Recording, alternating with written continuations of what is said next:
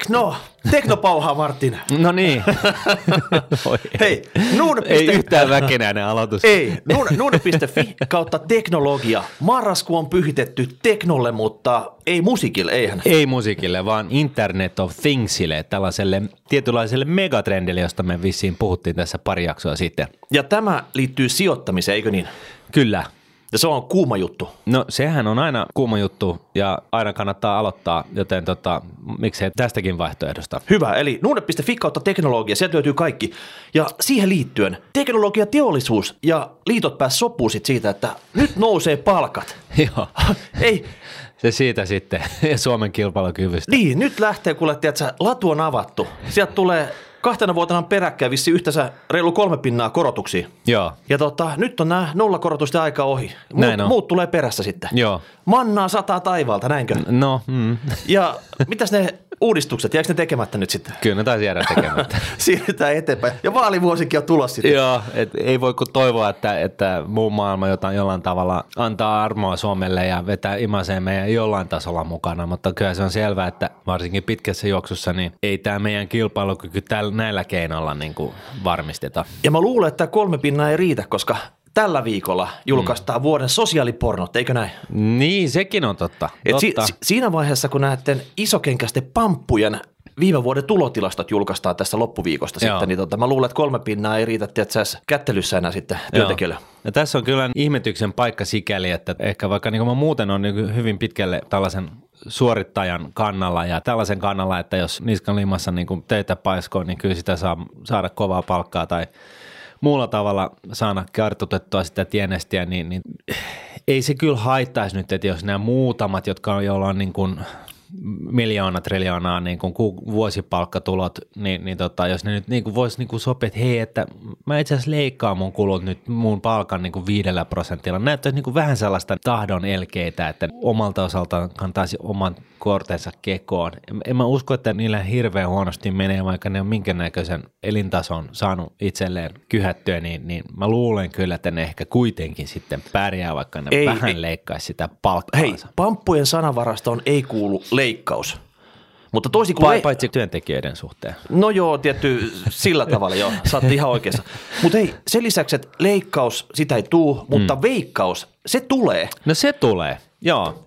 Viime jaksossa puhuttiin veikkauksesta. Se herätti himmeen määrän porinaa tuolla palstolla ja Joo. yömäs yömäs. Ja jopa Hesari otti siitä kiinni joo, toistamiseen. Hienoa. Nyt, nyt se on niin kuin tapetilla. Joo. Ja me nostetaan se nyt oikeasti isosti sinne tapetille sillä tavalla, että veikkauksesta saapuu varatoimitusjohtaja Nummikoski kertomaan sitten, että onko nämä kaikki syytökset, mitä me ollaan tässä tehty tai mitä on julkisuudessa nyt puhuttu, niin onko ne totta vai onko veikkaus tämmöinen hyvisyhtiö vai pahis? Niin just. Ja tämä on äärimmäisen poikkeuksellisen hienoa veikkauksen varatoimitusjohtajalta tosiaan, koska harvemmin tällaisia toimareihin törmää, että, että ihan tuosta noin vaan uskaltaa tuolla rahapodin penkille, niin kun, kun, kun täältä on tällaista vähän kriittistä äänensävyä, niin ladeltu sinne suuntaan, niin tota, todella hienoa, että Nummikoski tulee ja mahdollisesti oikoo meidän väärinkäsityksen, niin kuin me silloin siinä jaksossa todettiinkin, että oikokaa nyt ihmeessä, jos, jos me ollaan väärässä, mutta tota, jos ei ojota, niin sitten me ollaan omasta mielestämme oi- oikeassa ja ensi jaksossa nähdään, että mille puolelle tämä vaakakupissa kaat, äh, nojaa sitten. Niin ja nopeimmat teistä, hei tämä tulee ulos torstaina, Nummikoski on täällä perjantaina. Eli nopeimmat teistä voi saman tien kun kuulette tämän jakson, mm-hmm. lähettää palautetta hashtag rahapodi, rahapodi.nuude.fi. Ja Totta. jo, jos on joku kysymys, mitä te haluatte esittää suoraan veikkaukselle, Niin. niin me katsotaan sieltä, jos sieltä löytyy hyviä kysymyksiä, me voidaan ottaa ne mukaan sitten siinä. Joo, ja vaikka varma, varmaan me ei kaikkein hyviäkään kysymyksiä ehditä latoa pöytään, mutta kuitenkin Mutta laittakaa, niin, kyllä. laittakaa Hei, kysymyksiä tulemaan. jeesatkaa meitä. Joo. Yes. Näitä tarvitaan. No sitten hei, päivän epistolaan. Nyt on keskuspankit ollut kovasti esillä tässä viime Joo. aikoina. EKP, onko nyt Martin ikuinen elvytys takana vai mitä tämä Super Mario Truckin pääjohtaja nyt on kertonut viime, viime viikolla? No se päätti leikata tämän kuukausittaisen oston määrän 60 miljardista 30 miljardia. Okei. Okay. Hieno homma. Mennäänkö eteenpäin nyt? Mennään eteenpäin. Mitä tämä tarkoittaa oikeasti? Sitten sille, Eli siis tämä määrällinen elvytyshän ihan kertauksen, nopean kertauksen ta- vuoksi, niin, niin se tarkoittaa siis sitä, että EKP ostaa Akuanka-rahalla markkinoilta korkosijoituksia ja tota, alun perin ne on ollut eurojäsenmaiden valtioiden papereita ja sitten se myöskin laajensi tätä osto-ohjelmaa niin kuin yrityslainoihin. Ja siis käytännössä se tarkoittaa sitä, että tällaisia markkinoilla olevia, liikkeessä olevia lainoja, niin, niin EKP tosiaan ostaa itselleen. EKPllähän on loputtomat varat, koska se voi käytännössä ottaa rahaa syberavaruudesta ja maksaa siitä syber, syberavaruuseuroilla niin näitä lainoja ja, ja ostaa itselleen. Ja se pointti tässä on se, että kun ostetaan tällaisia, tämän kokoisella batsoukalla ostetaan tällaisia korkopapereita pois markkinoilta, niin se pakottaa muut sijoittajat keksimään muita sijoituskohteita, että kun sitä rahaa ei voi oikein tililläkään makuuttaa, koska, koska korot on negatiiviset, niin, niin tota, sitten tässä on niin kuin ajatuksena, että osa tästä rahasta sitten valuu talouteen, uusien projektien rahoittamiseen, YM, YM jolla me saataan sitä niin kuin eurotalous niin kuin uudestaan kunnolla käyntiin. Okei, mutta uutinen tässä on nyt se, että tämä EKP superimuri, se pistetään puoliteholle tuosta vuodenvaihteesta Joo, ohjauskorot on edelleen samat, eli tota, ohjauskorko on nolla ja talletuskorko on negatiivinen, miinus 0,4. Ja tämä osto-ohjelma on, on tähän päivän asti ollut se 60 miljardia ja nyt se on sitten 30 ja, ja se tosiaan pidennetään ensi vuoden syksyyn asti. Eli siinä mielessä niin tämä reaktio markkinoilla oli hyvin laimea. Et, no et eikö siinä... nämä vuodettu etukäteen nämä, joka tapauksessa nämä päätökset etukäteen no vähän ei, niin kuin testattu markkinoita? No ei välttämättä, mutta tota, kyllä EKP on niin kuin siinä mielessä onnistunut, että EKPn kannalta tai Marian kannalta niin se on ehdottoman tärkeää, että, että just reaktiot tähän uutiseen olivat laimeita. Ja, ja Mariolla on puristuksessa kahden voiman välissä siinä omassa tiimissään, niin on, on sellaisia kavereita, jotka on ollut sitä mieltä, että tämä määrällinen elvytys pitäisi oikeasti poistaa mahdollisimman nopeasti. Ei sä puhu nyt Super Mariosta, ei se kuuntele muita siellä. Vai mitä tämä toimii, tämä no, päätöksenteko? No, musta tuntuu, mulla on jäänyt sellainen mielikuva, että Mario on ehkä kuitenkin keskiverto Jannoa vähän niin kuin viisaampia. Siinä mielessä viisaan ihmisen piirteisiin kuuluu just nimenomaan se, että kuuntelee myöskin muiden näkemyksiä. Ja mä, mä niin kuin siinä mielessä niin uskon kyllä, että siellä on käyty tätä keskustelua ihan tasapäisesti ja, ja näin poispäin. Ja, ja, mutta joka tapauksessa niin tämä tosiaan laimea reaktio markkinoilla oli se toivottu reaktio, eli se osto-ohjelman koko puolitetaan – mutta sitä yhtä lailla pidennetään ja sitten ohjauskorot pidetään paikallaan. No okei, okay, ohjauskorot paikalla, mutta miten nämä Euribor-korot ensi vuonna? Asuntovelainen haluaa tietää nyt. No Marian tiimissä on sellaisia, jotka haluaa lopettaa tämän määräisen elvytyksen mahdollisimman pian, niin sitten toisaalta EKPllä, kun on tämä tavoite, että EU-alueelle tulisi, euroalueelle tulisi tällainen just juuri alle 2 prosentin inflaatiotaso, niin nyt viimeisimmät raportit antaa ymmärtää, että tämä inflaatio tosiaankin vähän nyt on taas hidastumaan päin. Eli siinä mielessä tämä määrällistä elvytystä tarvittaisiin. Ja näin ollen, niin tämä syntynyt päätös on tällainen kultainen keskitiepäätös. Tosin tämä inflaatio laskee lähinnä energiahintojen laskusta johtuen, eli siinä mielessä se ei varsinaisesti kuvaa sitä nyt me saadaan, talouden nyt kasvuvauhti. Me, saadaan nyt palkkainflaatio laukkaamaan. Että kyse, Mario, älä huoli, kyse tästä lähtee. Kyllä me ainakin tehdään täällä Suomessa omaa meidän, että me saadaan palkkainflaatio lähtemään. No niin. Mutta se ehkä kostautuu sitten vaan ja ainoastaan meille. No sitten hei, toisessa keskuspankissa, Joo. eli Rapakon takana, Yhdysvaltain Fedi, siellä pääjohtajan kausi on päättymässä. Nytten Trump mm. pääsee poimimaan niin sanotusti kirsikat kakusta sitten. Että niin, va- jos hän on vielä vallassa siinä vaiheessa. No mutta se piti tällä viikolla vissiin päättää jo sitten, että, niin. että kuka saa jatkokauden sitten, että se on El, niin kuin siinä e- siinä. Eletään niin mielenkiintoisia aikoja, kun, kun tosiaan tuossa ensimmäiset syytteet on nyt nostettu niin kuin Trumpin vaalikampanjaporokkaa vastaan, mutta joo, katsotaan mitä Trump sanoo, mutta hänen asemansa on aika, aika helisevä, eli en ihmettelisi yhtään, jos hän vaan suoraan valitsee sen republikaanin vaihtoehdon näistä kahdesta. Niin, jos kerrotaan nyt, että nykyinen pääjohtaja Jellen, hän on taustaltaan demokraatti. Mm-hmm. Sitten oli Tyrkylä jotain tämmöistä investointipankkiiri taustasta kaveriikin sit sinne. Ja sitten oli myös tämmöinen, oliko Powell-niminen republikaanitaustainen kaveri. Niin sä uskot, että republikaani vie tässä nyt sitten, että, että tämmöinen poliittinen nimitys käytännössä? No mä luulen niin. Trump on niin huonossa huudossa nyt joka leirissä, että hän ei voi vielä niin kuin hinkata sitten pankkeria näiden republikaanien silmiin että tässä päätöksessä, että tosiaan tämä Gary Cohn on Goldman Sachsista ja sitten toisaalta tämä Jerome Powell on se republikaanivaihtoehto. Et siinä mielessä mä niin yhtään oikeasti asiasta mitään mm. tietävänä, niin mä veikkaan, että se olisi sitten tämä jälkimmäinen, mutta katsotaan. No mitä se, vaikuttaako tämmöinen pääjohtajan vaihtuminen mihinkään? No jos nämä olisi hirveän vahvasti jonkun tietyn koulukunnan vaihtoehtoja ja, ja toinen on tiettyä koulukuntaa ja toinen on toista koulukuntaa, niin ehkä sitten, mutta tota, lähtökohtaisesti niin tämä virka on vähän sellainen, että siinä ei sitten normaalisti ainakaan, niin jos ei ole niin kuin joku fanaatikko, niin taustat ei oikeastaan pitäisi päästä vaikuttamaan sitten kuitenkaan näihin. Niin, pitäisi ja pitäisi, mutta katsotaan nyt, mitä tässä tapahtuu sitten, eikö näin? Joo, juuri näin. Joo, mutta joka tapauksessa niin myös täällä lähellä meitä, eli Ruotsissa keskuspankki, niin siellä on pidetty ohjauskorot ennallaan, mutta kuulemma kovat nostopaineet olemassa. Ja Ruotsin taloudessa niin tullut vähän tuota tietoiset siitä, että siellä olisi asuntomarkkinat pikkusen sakkaamassa. Joo. Ainakin täällä Tukholman seudulla, mikä on pitänyt kovinta nousutahtia tässä, Joo. tässä viimeisimpinä vuosina. Että siellä on normaali keskihinta niin tuplantunut kymmenes vuodessa 2006-2016. Aikamoista tahtia. Mutta mehän tiedetään, että nämä syklit Ruotsissa, ne yleensä tulee myös Suomeen päin sitten. No ei välttämättä tällä kertaa, kun Ruotsissa on mennyt niin kuin taloudessa tosi lujaa niin kuin viimeiset kymmenen vuotta ja Suomessa on mennyt taloudessa tosi huonosti viimeiset kymmenen vuotta, niin, niin ei välttämättä nyt tällaista analogiaa voi tässä tehdä. Et Ruotsi elää vähän nyt niin kuin sitä oman kuplan puhkeamista mahdollisesti. Jos sä uskot, että se kupla puhkee.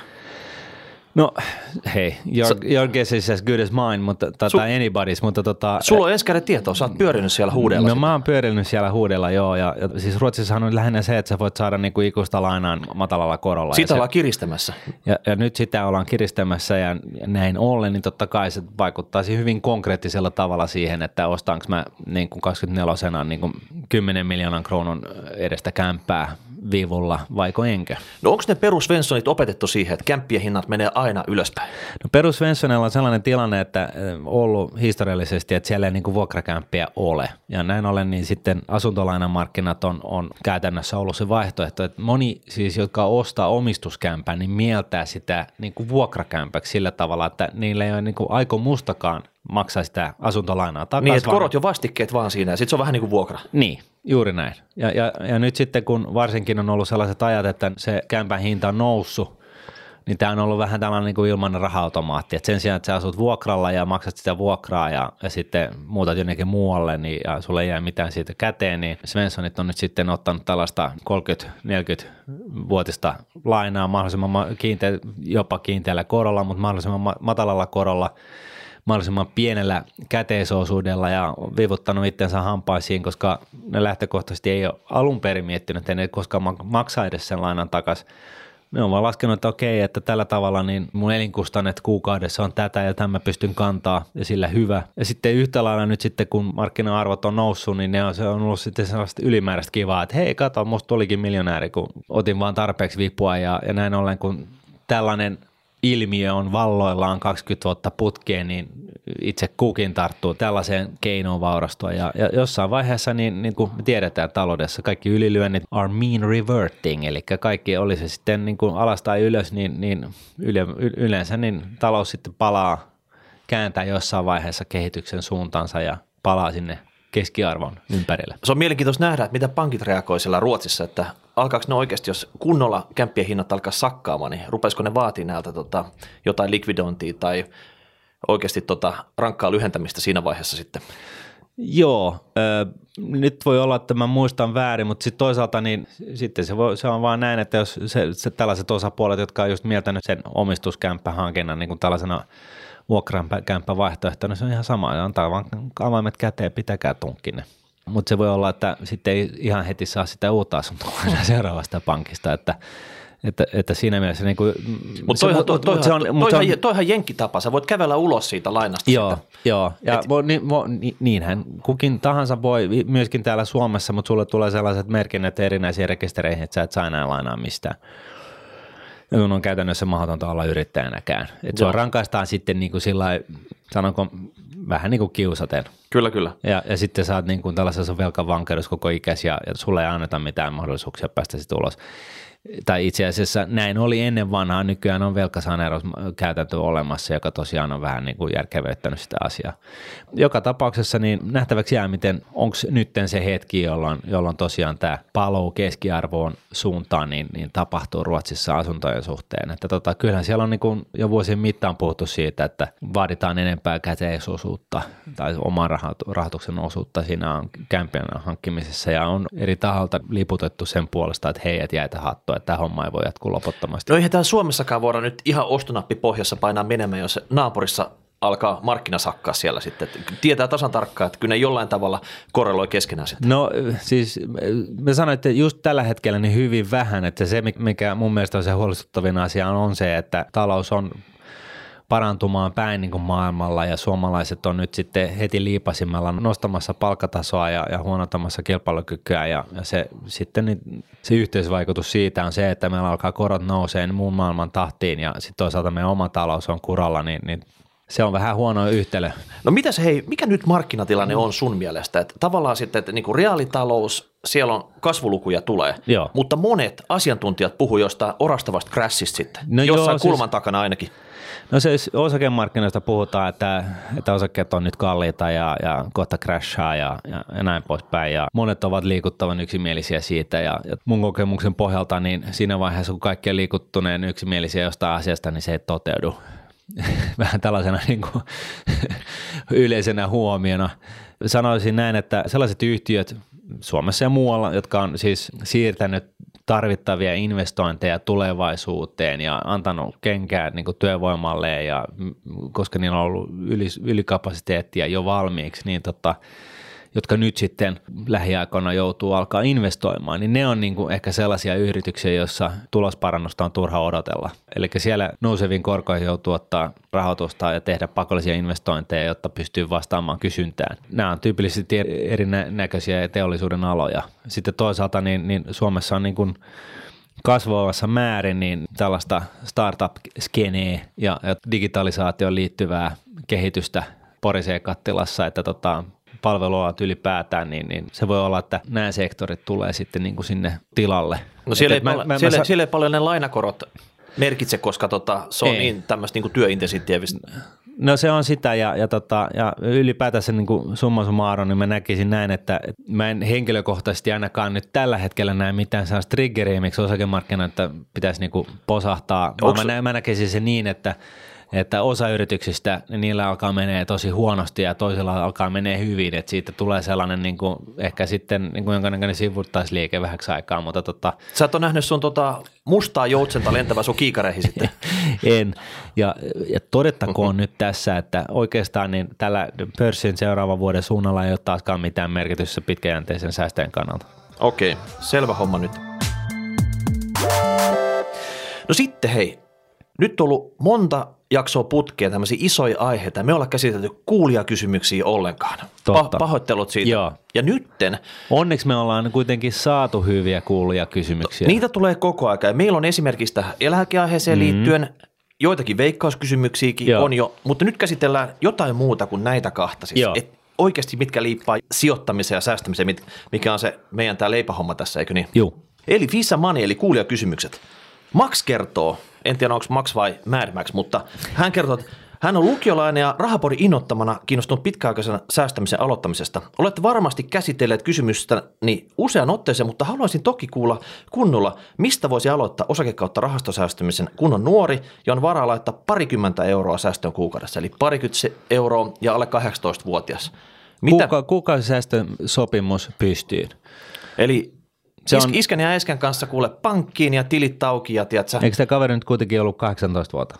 No, lukiolainen. Ei me voida... Ei lukiolainen, no Niin. niin. se on vaikea sanoa, mutta mut siis jos on täysikäinen, niin, niin sitten voit itse käppäillä suoraan pankkiin, säätää itsellesi tällainen kuukausisäästösopimus, jonka puitteissa sä voit säästää valitsemiisi sijoituskohteisiin jonkun tietyn summan kuukausittain ja Nunnetilla tämä on tosiaan kulutonta, eli se on niin kuin hyvä ottaa sellainen ohjenuoraksi, että jos se Nordean tai OP Pohjolan meet, niin tästä ei pitäisi maksaa oikeastaan mitään, kun vaiht- ilmainen vaihtoehto on olemassa. Pakko sanoa nyt, että kun Max, se on kiinnostunut, se on nuori, Niin. niin mä neppailisin näillä tota, pienillä rahastopoteilla. Okei. Et mä ottaisin tässä kuussa tätä kahdella kybällä, seuraavassa Niin. kuussa jotain toista kahdella kybällä.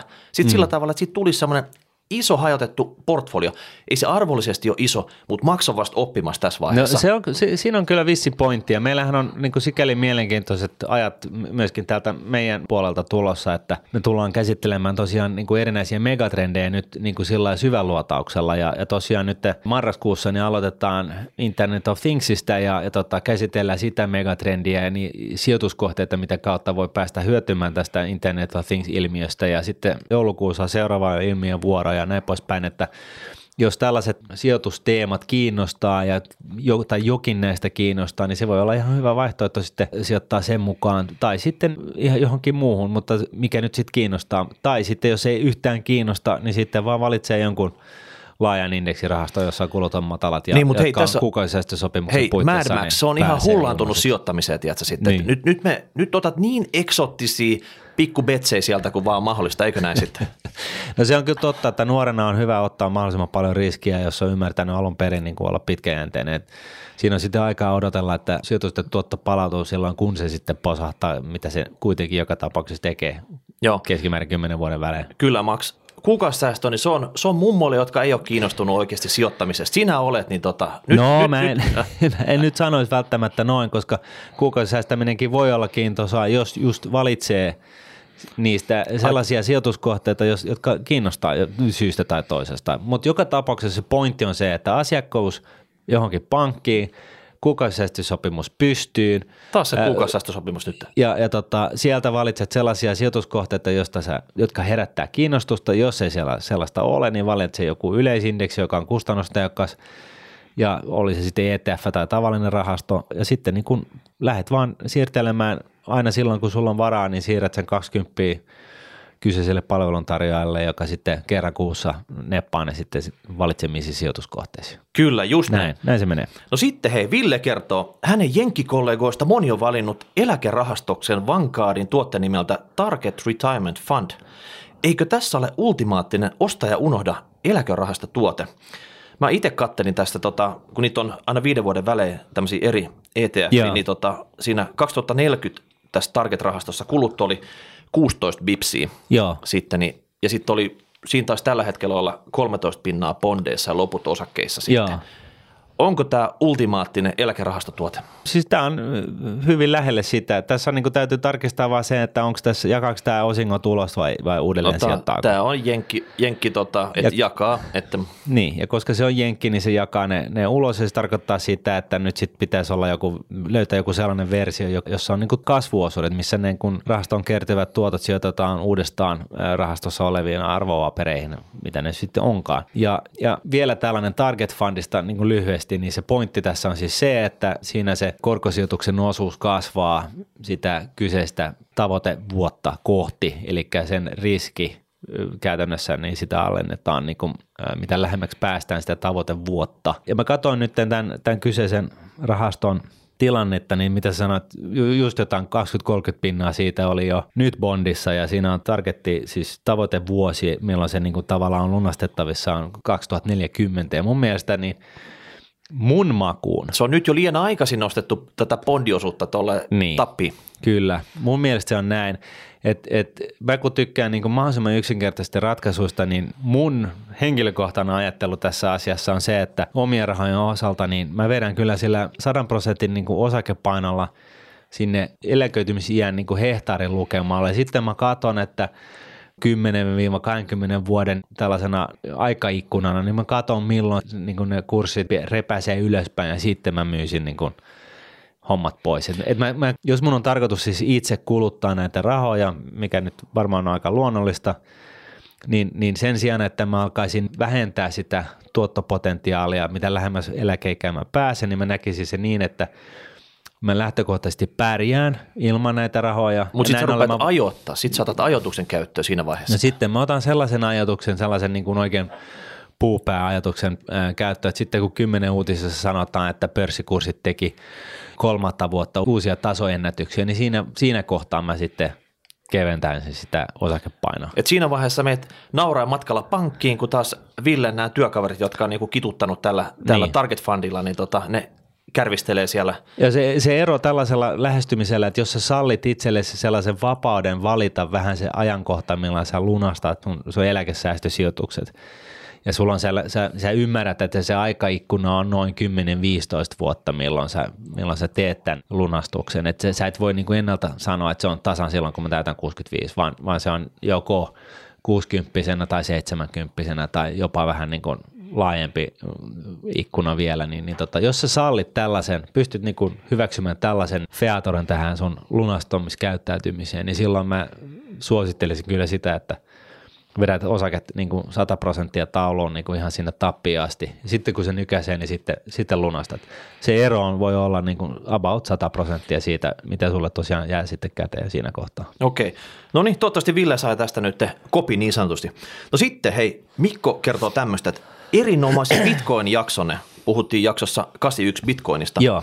Ja silloin meillä oli tota, asiantuntija Joel Lehtonen täällä meidän kanssa vähän sivistämässä meitä, koska eihän me nyt oikeasti Bitcoinista tiedetä yhtään mitään. Silloin Mikon mukaan tota Bitcoinin keskikurssi oli jotain 2400 euroa. Ja nyt kun Mikko oli lähettänyt meille viesti, niin se oli jo 5 tonnia, että se oli yli tuplantunut tässä vajaassa puolessa vuodessa. Että semmoista menoa on tässä Bitcoinissa. Ja tavallaan sitten me ollaan ehkä vähän tästä Bitcoin-skenestä ulkona, Joo. vaikka nykyisin on tullut tämmöisiä ihan helppoja ETF-tuotteeseen sekä Bitcoin että Ethereum, millä pystyy käydä kauppaa, koska mä luulen, että me ihan tämmöisiä suoria Bitcoin-omistuksia meidän digivollettiin otetta sitten, mutta tota, joka tapauksessa niin semmoinen vinkki saatiin tästä, että yksi inttikaveri kertoi meille, että nyt on tulossa tämmöinen Hashgraph kryptoviritys, missä on kaikki nämä viat, mitä näissä aikaisemmissa Bitcoinissa, Ethereumissa oli, ne on nyt korjattu ja siitä tulee niinku kuumi juttu ikinä. Pitääkö paikkansa?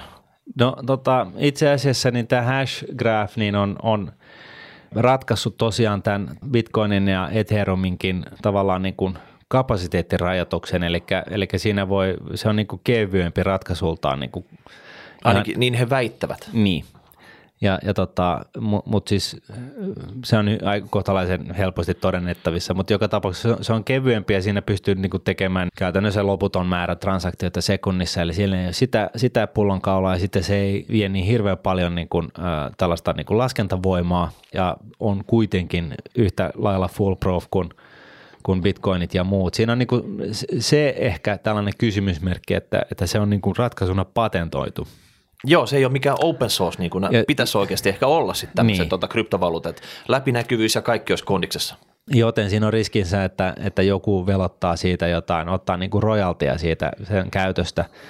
Ja, ja tota, mä itse asiassa kysyin jo Joel Lehtoselta, että mitä mieltä hän on, ja, ja tota, mä sain häneltä ensimmäisiä vastauksia, mutta tota, hänkään ei ollut niin kuin sillä sataprosenttisen kartalla siitä asiasta, ja hän lupasi vielä palata tähän lähemmin, joten ehkä Me voidaan se, palata tähän myöhemmin, Joo. mutta hei, jos te haluatte nyt olla ihan täällä kryptovaluutta skenen ytimessä, niin Hashgraph, ruvetkaa seuraamaan sitten. Joo, ja muistakaa nyt, että näitä kryptovaluuttoja on siis niin kuin Chiliona. satoja, että tota, nyt tällainen hashgraph on, on, on pompannut Mikael ja Martinin tietoisuuteen, se ei vielä se, se ei vielä takaa mitään. Ja, tämä ei todellakaan ole mikään sijoitussuositus sitten. ei tod. mutta tota, jos haluatte... Mutta hashgraph, mm. äh, niin kuin sanottu, se, mikä siitä tekee mielenkiintoista on se, että se on ratkaisu niitä, nä- näyttää siltä, että se ratkaisee niitä pullonkaalo-ongelmia, mitä Bitcoinissa ja Ethereumissa on ollut. Kyllä. Sitten Sami kaipaili meiltä makrojaksoa, eli makromista tämmöisen, niin kuin, nyt me ollaan puhuttu yksittäisistä talouden tapahtumista, mutta me ollaan sidottu niitä tä- tämmöisen isompaan viitekehykseen, että mm. avata tavalliselle tallajalle ja ehkä makrotaloudesta tai muutenkin talouden mekanismeista vähemmän tietäville kuulijoille sitten tätä kokonaisuutta, mutta nyt on esimerkiksi se, että oppikirjoista ei löydy tätä tilannetta, että nämä korot olisi pakkasella niin kuin mm. ne täällä Euroopassa on, niin mä en tiedä millainen, millainen makrojakso me tehtäisiin, koska, koska jos ei sitä niin kuin professorit ole saanut oppikirjoihinkaan sitä, tätä nykyistä chapteria, mitä me eletään tässä, Niin. niin miten me tämä niinku kerrotaan, mikä on nyt suhdannesykli tällä hetkellä? No sitten? ehkä, mut, ehkä, ehkä osittain näin, mutta kyllä sieltä niin oppi, oppikirjoistakin löytää viitteitä siihen, että sä pystyt johdantaa sen, sen tiedon pohjalta, miten tämä menee. Ja, ja mun mielestä toi oli äärimmäisen hyvä ja tervetullut aloite. Mun mielestä meidän kannattaisi harkita tosiaan yhden kokonaisen jakson pyhittämistä tälle aiheelle, koska se, se on kuitenkin hankkeiden kaupiksessa niin, niin tota, yksi niitä raskaimmista aineista, mitä voi opiskella. Et se, se täytyy niin kuin tavallaan tehdä niin kuin vähän skriptit sillä tavalla, että mi, mi, mistä kautta sä lähdet sitä avaamaan niin, että siitä tulee niin kuin selkokielellä jotain ymmärrettävää. No me molemmat ollaan taaperettu makrot ja mikrot läpi sit sille, ja ne yleensä liittyy sit sillä tavalla, että on paljon graafeja. Miten me tässä audioformaatissa tehdään niitä joustamatonta joustavaa kysyntää ja oligopolia, monopolia, tiedätkö, niin. avataan nämä isot, isot. No niin mä luulen, että ne isot lainalaisuudet on kuitenkin ihan verbaalisesti jaettavissa, että siihen ei hirveästi graafeja välttämättä tarvitse. Joo ne graafit on hienoja ja ne on niin kuin mielenkiintoista tulkita, mutta tota, nämä, nämä niin kuin pääkohteethan on, on kohtalaisen straightforward ja noin niin kuin tällaisena ensiapuun ratkaisuna, niin tässä voisi todeta sen, että makrotalous on siis ylipäätänsä, niin koskee siis tällaisia maiden tai Talou- talouksien tai va- va- va- valtioiden talouksia tai talousalueiden niin kuin taloudellista kehitystä ja siihen vaikuttaa ziljona eri asiaa, mutta noin määritelmällisesti se voisi mieltää sillä tavalla, että kyseinen valtio tai talousalue on niin kuin ikään kuin osakeyhtiö. Ja osakeyhtiön osakkeet on siis se valuutta, millä, millä sitä kauppaa käydään. Ja se valuutan arvo suhteessa muihin valuuttoihin niin, niin antaa jonkinnäköistä osvittaa siitä, että miten kyseisellä talousalueella menee. Mutta toki tätä monimutkaista just se asia, että se on aina suhteessa muihin valuuttoihin. Ja, ja näin ollen niin, niin se on tällainen relatiivinen, suhteellinen menestyksen mittari, ei absoluuttinen.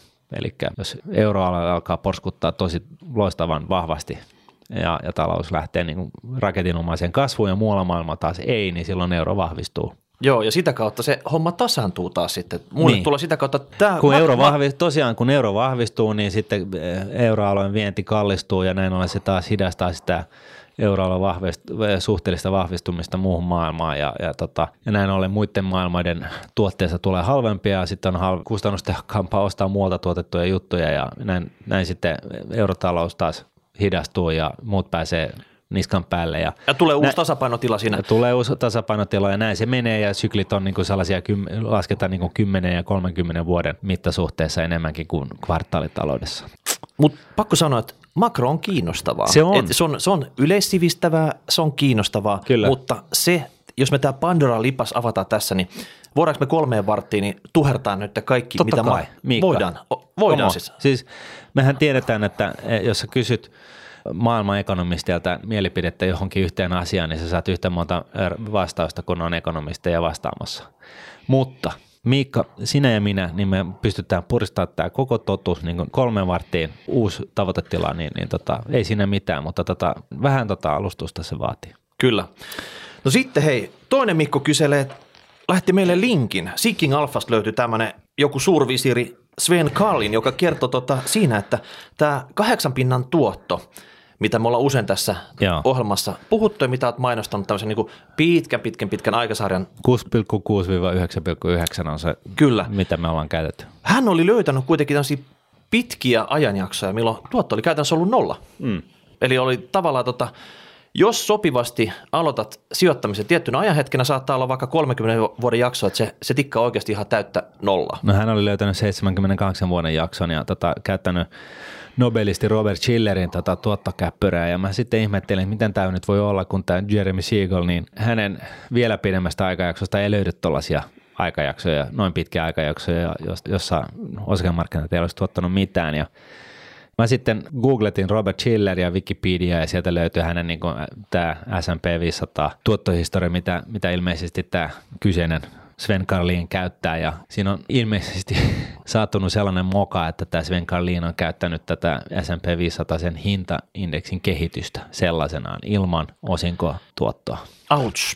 Se, on, se sattuu, kun sä tuota, tuut tuolla YouTubeen ulos. No joo, näin voi käydä paremmissakin piireissä, mutta tota, se voi itse kukin käydä katsomassa, googlettaa vaan sen Robert Schiller ja Wikipedia ja sieltä, siellä kun on se kuvaajaa, niin, niin vertaa sitä kuvaajaa, ottaa sieltä sen copy vaikka PowerPointiin, vetää sen viivan siihen samaan kohtaan, missä se Sven Karlin on vetänyt sen siinä videossaan ja siellä voi päätellä, että se on aika tasan tarkkaan, niin siinä on jäänyt niin osingot huomioon. Ehkä me laitetaan tämä Seeking Alpha-linkki tuohon Nuunet blogi-postaukseen tämän jakson kohdalle sitten, että jos haluaa katsoa sen sitten siitä. Ja tota, tästä on muuten vaikea tällainen audioformaatissa tai tai vaikka tubessa oikein päästä kiinni, mistä on kyse Ei, sitten. kyllähän tämä on helppoa. Tämä on tällainen osoite kuin https seekingalpha.com kenaviva artikle cl kenaviva 411385 viiva nobody viiva telling viiva investing. Sieltä löytyy. No niin, kuka pystyy kirjoittamaan tuommoista tommosta vauhtia sitten? Niin. Alright, hei, ja viimeinen kysymys, nimimerkki Jyvä. Selvästi pelkkä Jyvä, mikä Jyvä Jemmari. Hän kysyy eläkeläisten sijoittamisesta. Aina säästetään eläkeikää varten, vähän niin kuin me puhuttiin tuosta aikaisemmin, mm-hmm. mutta kannattako eläkkeellä jatkaa sijoitustoimintaa? Hän heittää esimerkiksi, että esimerkiksi 62-vuotias eläkkeellä oleva äitini sai juuri perinnöksi 25 donitsia. Miten se kannattaisi sijoittaa niin, että hän pääsisi myös itse nauttimaan tuotosta? Joo, tuossa on sikäli hyvä, että hän määrittää sen, sen että hän haluaa itse päästä nauttimaan tuotosta. Ja silloinhan täytyy arvioida siitä, että kauanko luulee elävänsä. Ja toisaalta sitä, että missä vaiheessa ja mihin, mikä on sellainen, mikä kiinnostaa, että mihin, minkä näköisen kulutuksen se raha pitäisi laittaa kulutukseen tai sijoitukseen tai näin poispäin. Se vastaus on täysin kiinni. Valitettavasti ei ole sellaista universaalia tee näin vastausta olemassa. Et, et siinä mielessä niin tämä niinku vastaus on aika lailla tyhjä. Mutta no mulla niin, on vastaus tähän. No kerro ihmeessä. Lottoa. Kaksi, no voi sitäkin kokeilla sitten tota, yhä rivi Suomalainenhan, no joo, jätetään sanomaan. Joo, 25 donitsia. Mm. Tämä huutaa neljää viittä osinkolappua. Otat semmosia, mitkä maksaa suurin piirtein mm. neljän pinnan netto-osinkotuottoa tällä hetkellä, niin saat tonni vuodessa osingoiksi mm. irti sit siitä ja itse asiassa pääset jo nauttimaan ensi kevään. Se on alle puolen vuoden päässä seuraava osinkokausi sit sillä mm. tavalla. Niin tota, no toi on ihan hyvä vaihtoehto. Kerät sieltä ensimmäiset Joo. marjat ja eli tonni vuodessa täl, tällä tavalla sitten. Joo, teet jotain kivaa niillä rahoilla. Osingot tulee siinä huhti-toukokuussa, niin. eli ei muuta kuin joka vuosi uusi kukallinen kesämekko sitten. Joo, onko ne nyt niin kalliita? Niin, jota esit- et, et ma- matkustaa jo, tai, niin, tai, jo, jota tai esi- jota esi- uutta kirjaa. Kyllä, tai... jota esittelet sitten Barcelonassa sitten niin. muille täti-ihmisille Joo. tai jotain. N- muille nuorille. Hyvä. Alright, hei, hashtag rahapodi, rahapodi.nuude.fi, palautetta ja muistakaa hei nyt ollaan YouTubessa, niin ei muuta kuin tilatte kanavan sitten sieltä. Ja sitten vielä se, hei, nyt jos nopeasti toimitte, voitte laittaa meille sitten veikkausjaksoon kysymyksiä, jota voidaan esittää varatoimitusjohtaja Nummikoskelle täällä – mutta olkaa nopeita. Yes, kiitos. Kiitos. Moi moi. Raha, raha, raha,